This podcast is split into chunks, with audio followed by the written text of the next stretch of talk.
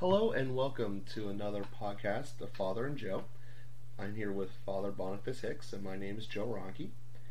And we're here continuing a conversation which the end goal is for you guys, the listeners, to be developing a closer relationship here with God. And one of the things that we talked about the last couple of times, and you pointed out, Father, was that I bring up the whole part about being judged at the end a lot, and kind of why do I do that? What's what's going on there? So, for right or wrong, this is this is kind of how I'm wired, and thinking about it, thinking it through in preparation for this cast was.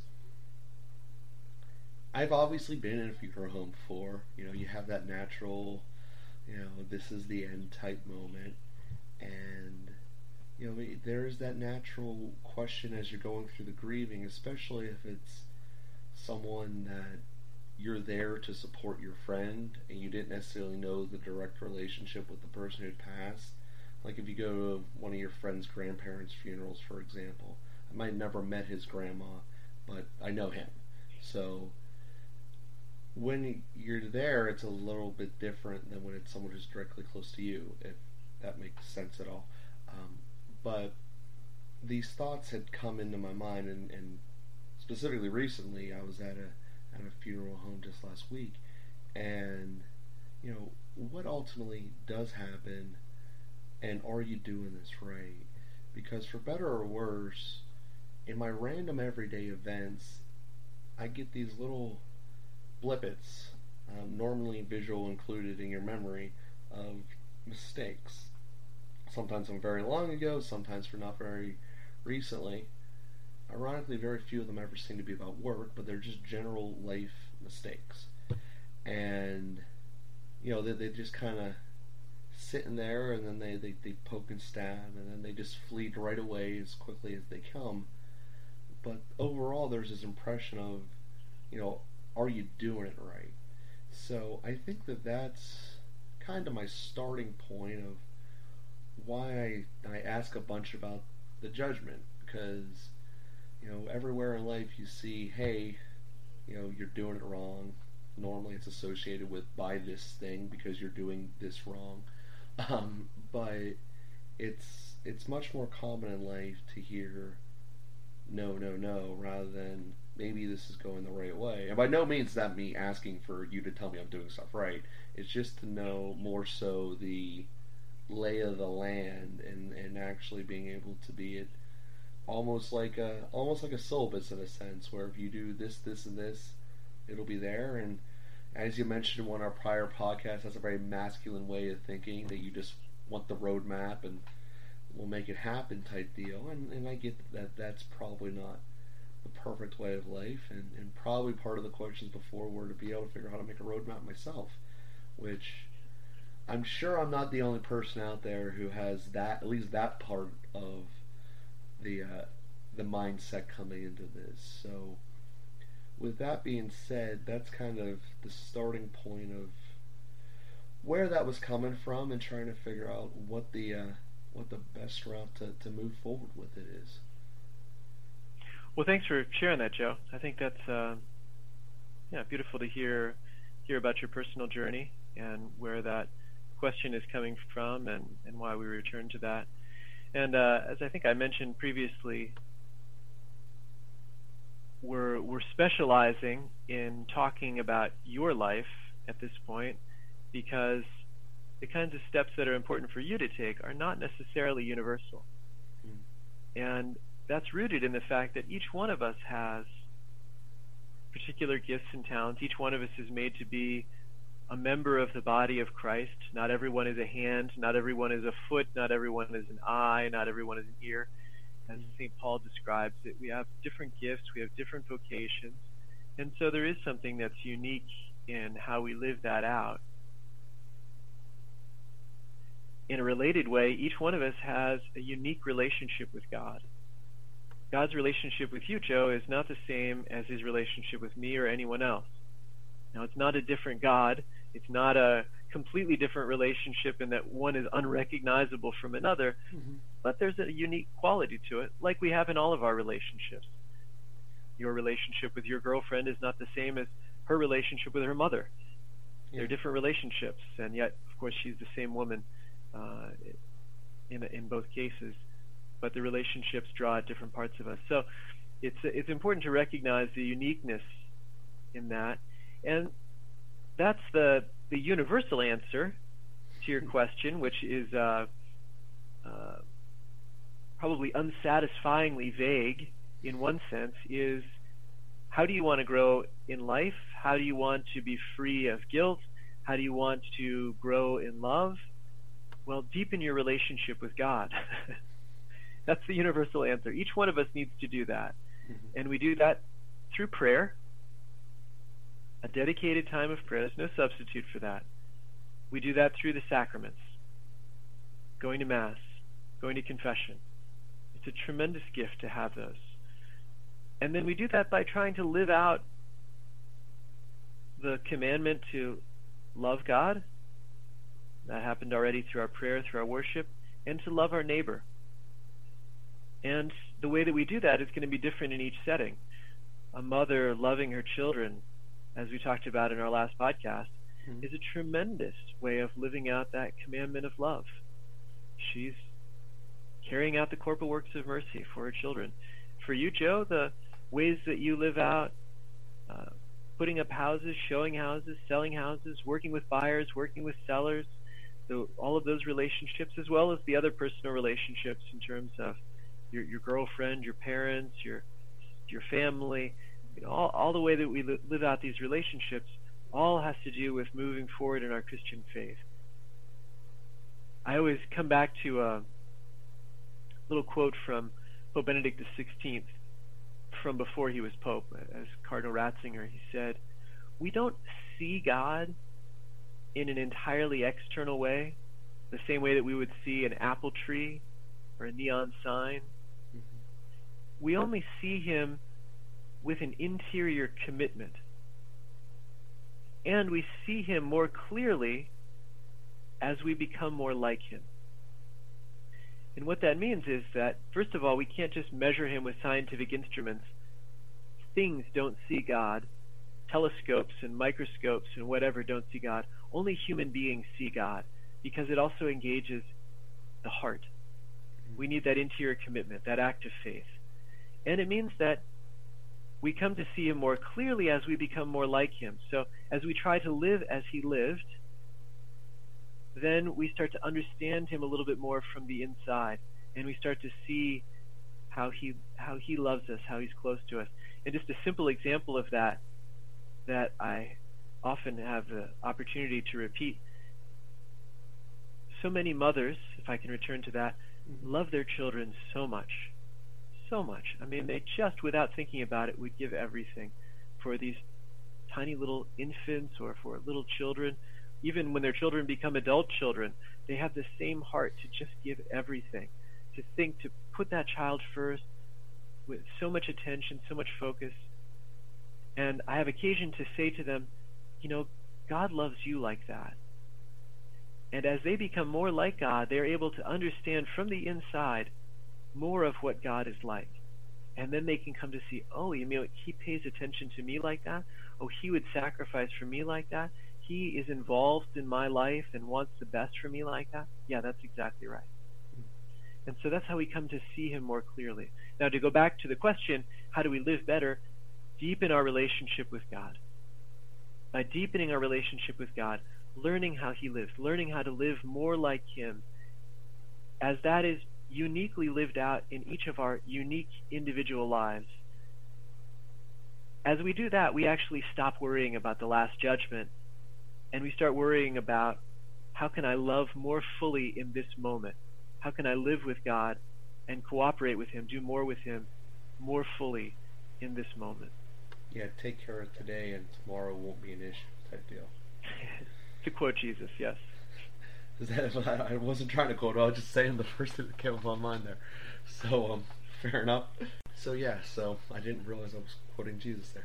Um, so, I, I guess one of the, the, the, questions there is, is we're continually trying to grow closer is when I think of those elements of things that just pop in my mind. They typically tend to be fueled by emotion more so than anything else. And I know that we discussed before that there's times in the Bible where Jesus get mad, tax collectors and flipped out their tables, kicked them out. And you know, they also talk about times when Jesus is happy, like at the wedding when he did his first miracle and, and started bringing, um, you know, wine from the water. So, one of the things that you know we're always told in the beginning is that Jesus didn't have original sin, and that Jesus is God, and we know that all of the pain and attributes that people from the outside brought upon him, most obviously, you know, the road to Calvary and the judgment but along other phases along the way. And I guess where my question is is that's outside pressures upon him, and there's nothing he could do about that. And since it's not written from the first person in any of the Bibles, we never know truly what his internal thoughts were. But did were there moments where, you know, he himself was was messing up and having thoughts of I should have done this differently and all of that. And I think that that's somewhere where the question of you know the divinity of it makes makes that question at least seem like it makes sense. Whether Jesus uh, ever messed up or had had uh, uh, second thoughts or, or self doubt. Yeah, yeah. Um, well, it's kind of an interesting question.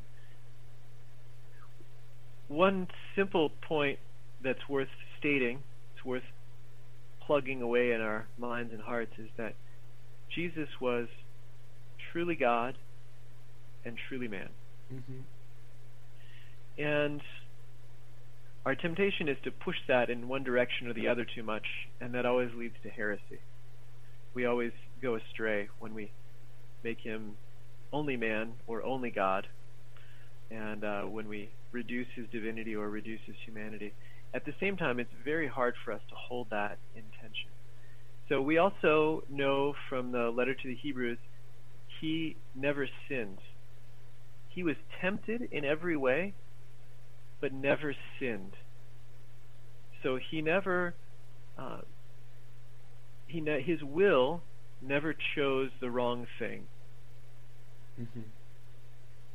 Now, whether he was tempted with self doubt, I guess if he was tempted in every way, he could also be tempted with self doubt. Um, in some way, that's the, the temptations in the desert. What we see from Satan are that you're making the wrong choice. You should have eaten something. You should have just ruled over the whole world. You should just uh, call on God to do everything for you. I mean, the temptations from Satan seem to have that temptation of, of self doubt, of, of second guessing in them. We might see that in a different way in the agony in the garden. Jesus says, Father, let this cup pass from me. He feels that. Mm-hmm. But he can also say, Not my will, but thy will be done. So we get some of that human preference being expressed.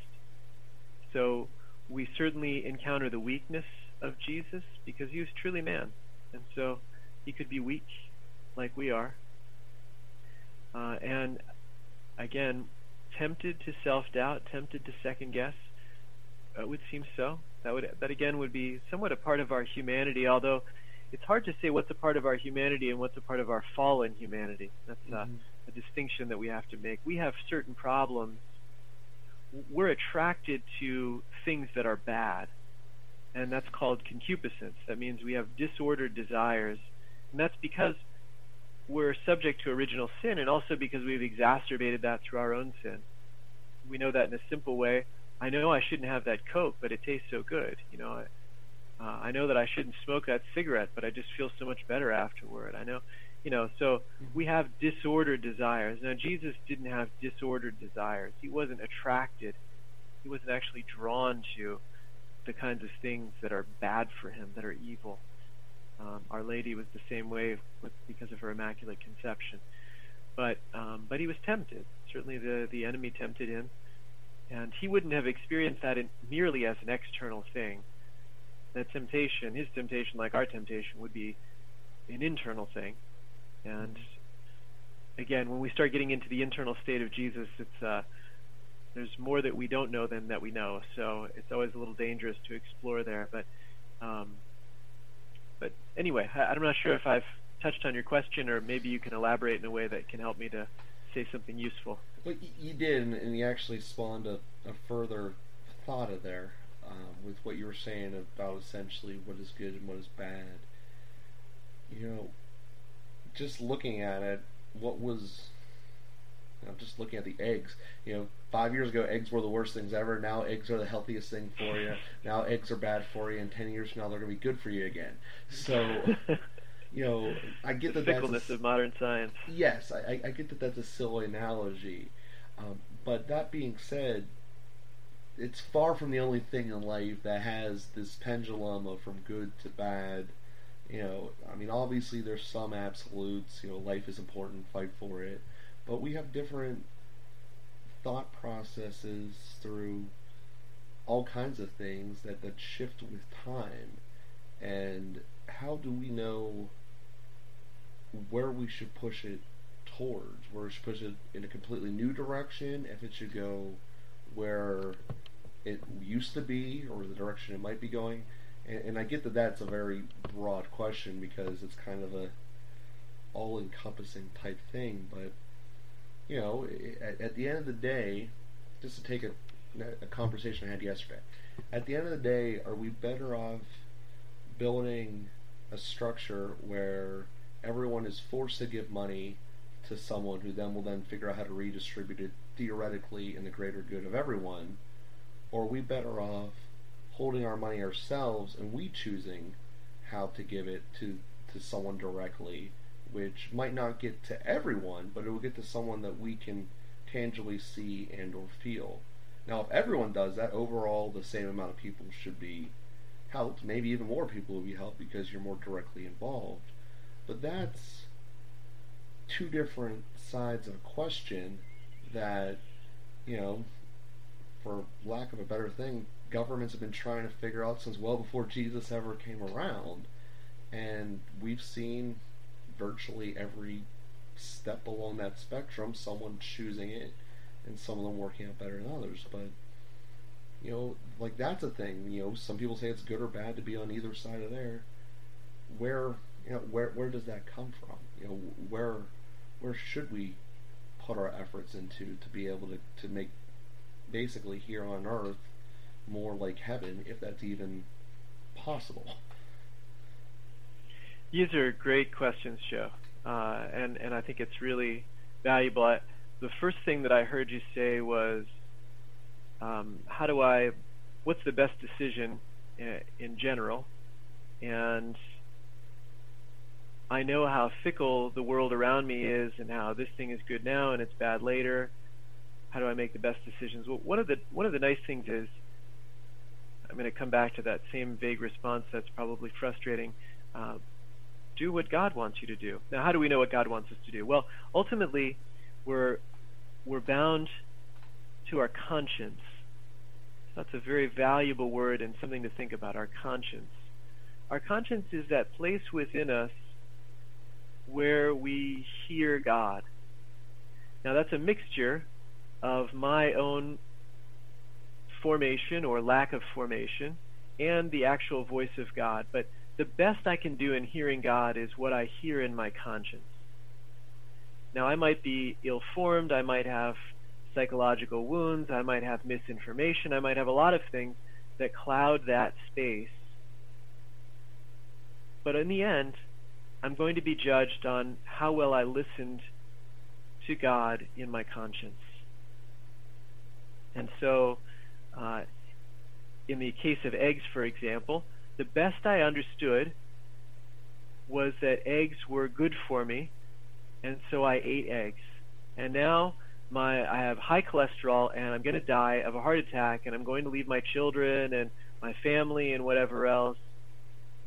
God holds me bound, so we do the best we can with what we have, and that suffices. God will only judge us based on doing our best according to our conscience. Now, we're obligated to do things like inform our conscience. I mean, We need to take in whatever scientific studies, whatever moral analyses, whatever uh, information and wisdom we can to form our conscience so that we can hear God more clearly in that interior space, in that space within us. And we need to take the time in prayer to come to know the voice of God better so that He can speak more clearly into our hearts, into our lives.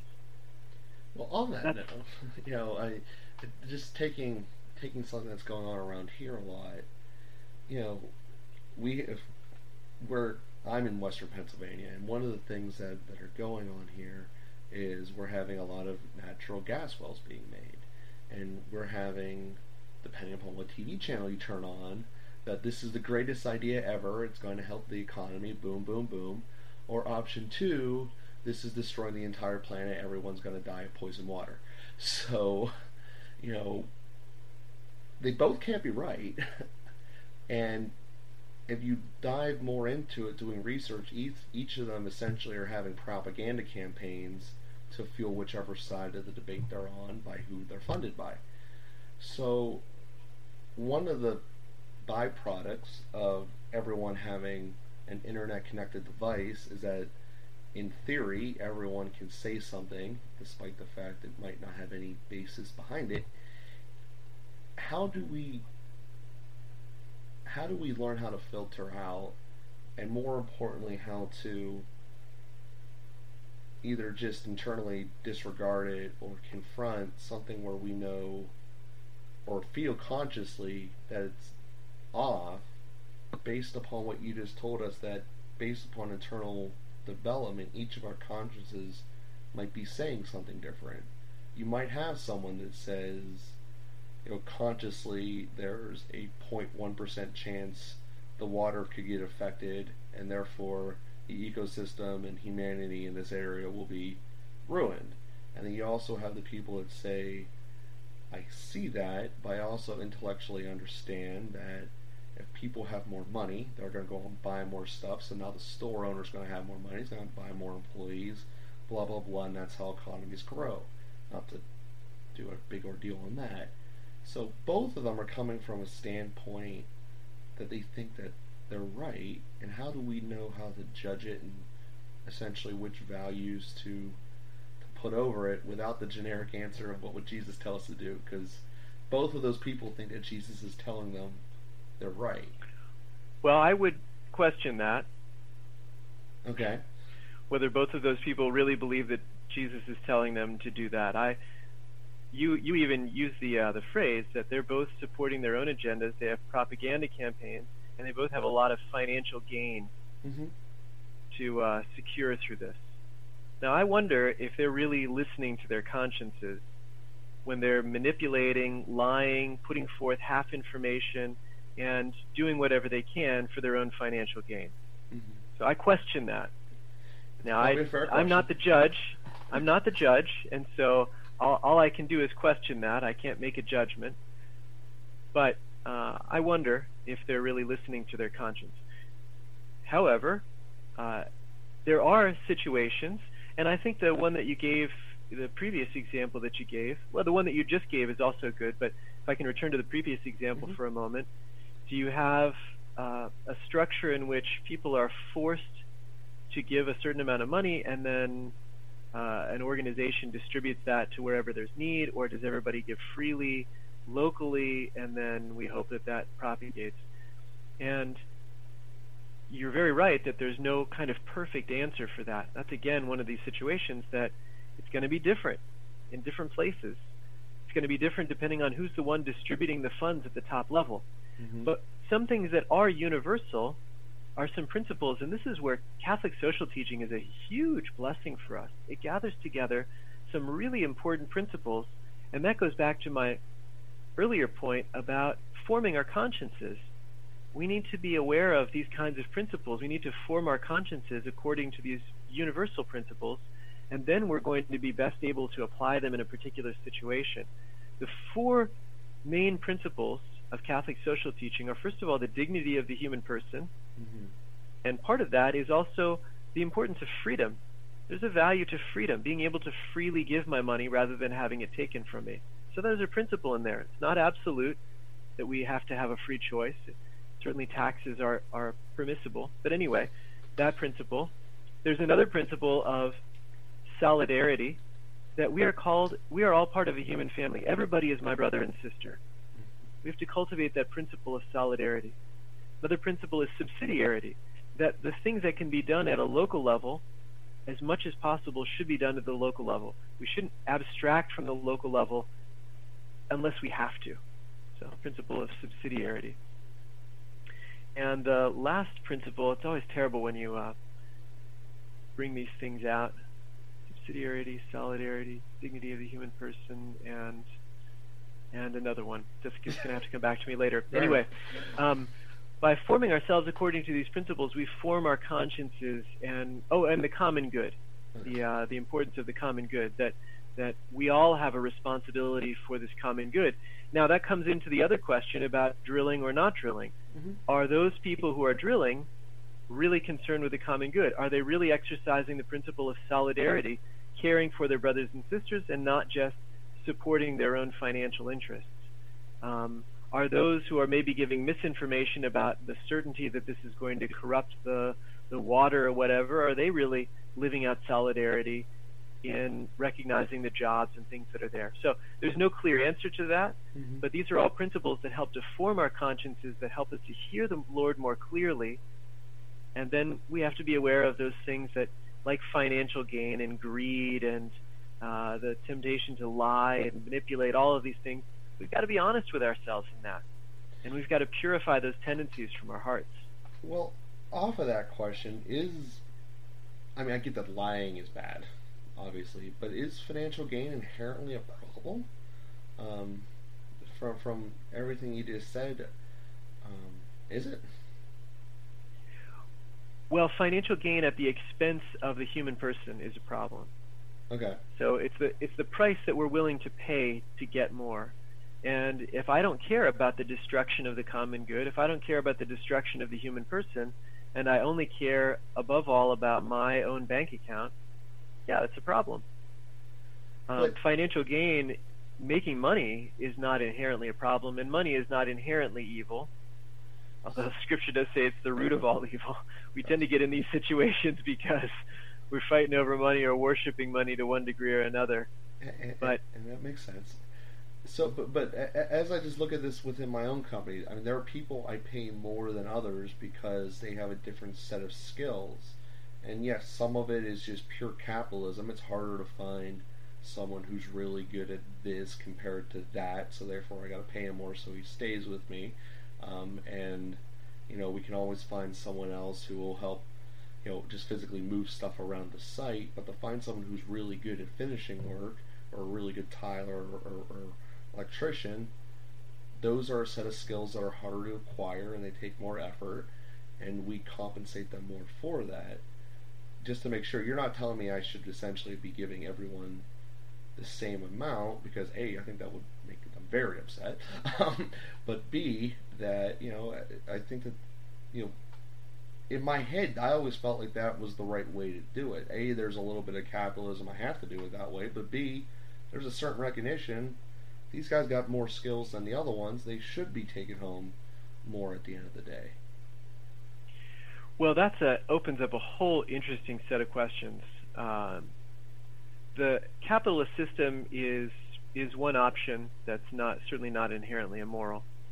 Um, and so the fact that there's a certain asking price and there's principles of supply and demand, you know, you've got to live according to those those kinds of things. But there's a there's a, another assumption that you're making which is not inherent, and that is that wages and work have anything to do with each other. Okay. So there's actually no inherent connection between wages and work. But there are other principles about Catholic social teaching we can go into. Well, Father, this particular cast has gone in a couple of different directions based upon kind of where our head's at, where this conversation is. We will continue this conversation in our next cast next week. I thank everyone for listening to us here today. And please, we grow by word of mouth, so please continue to let other people around you know about it. Please subscribe to the cast. We look forward to talking with you next week.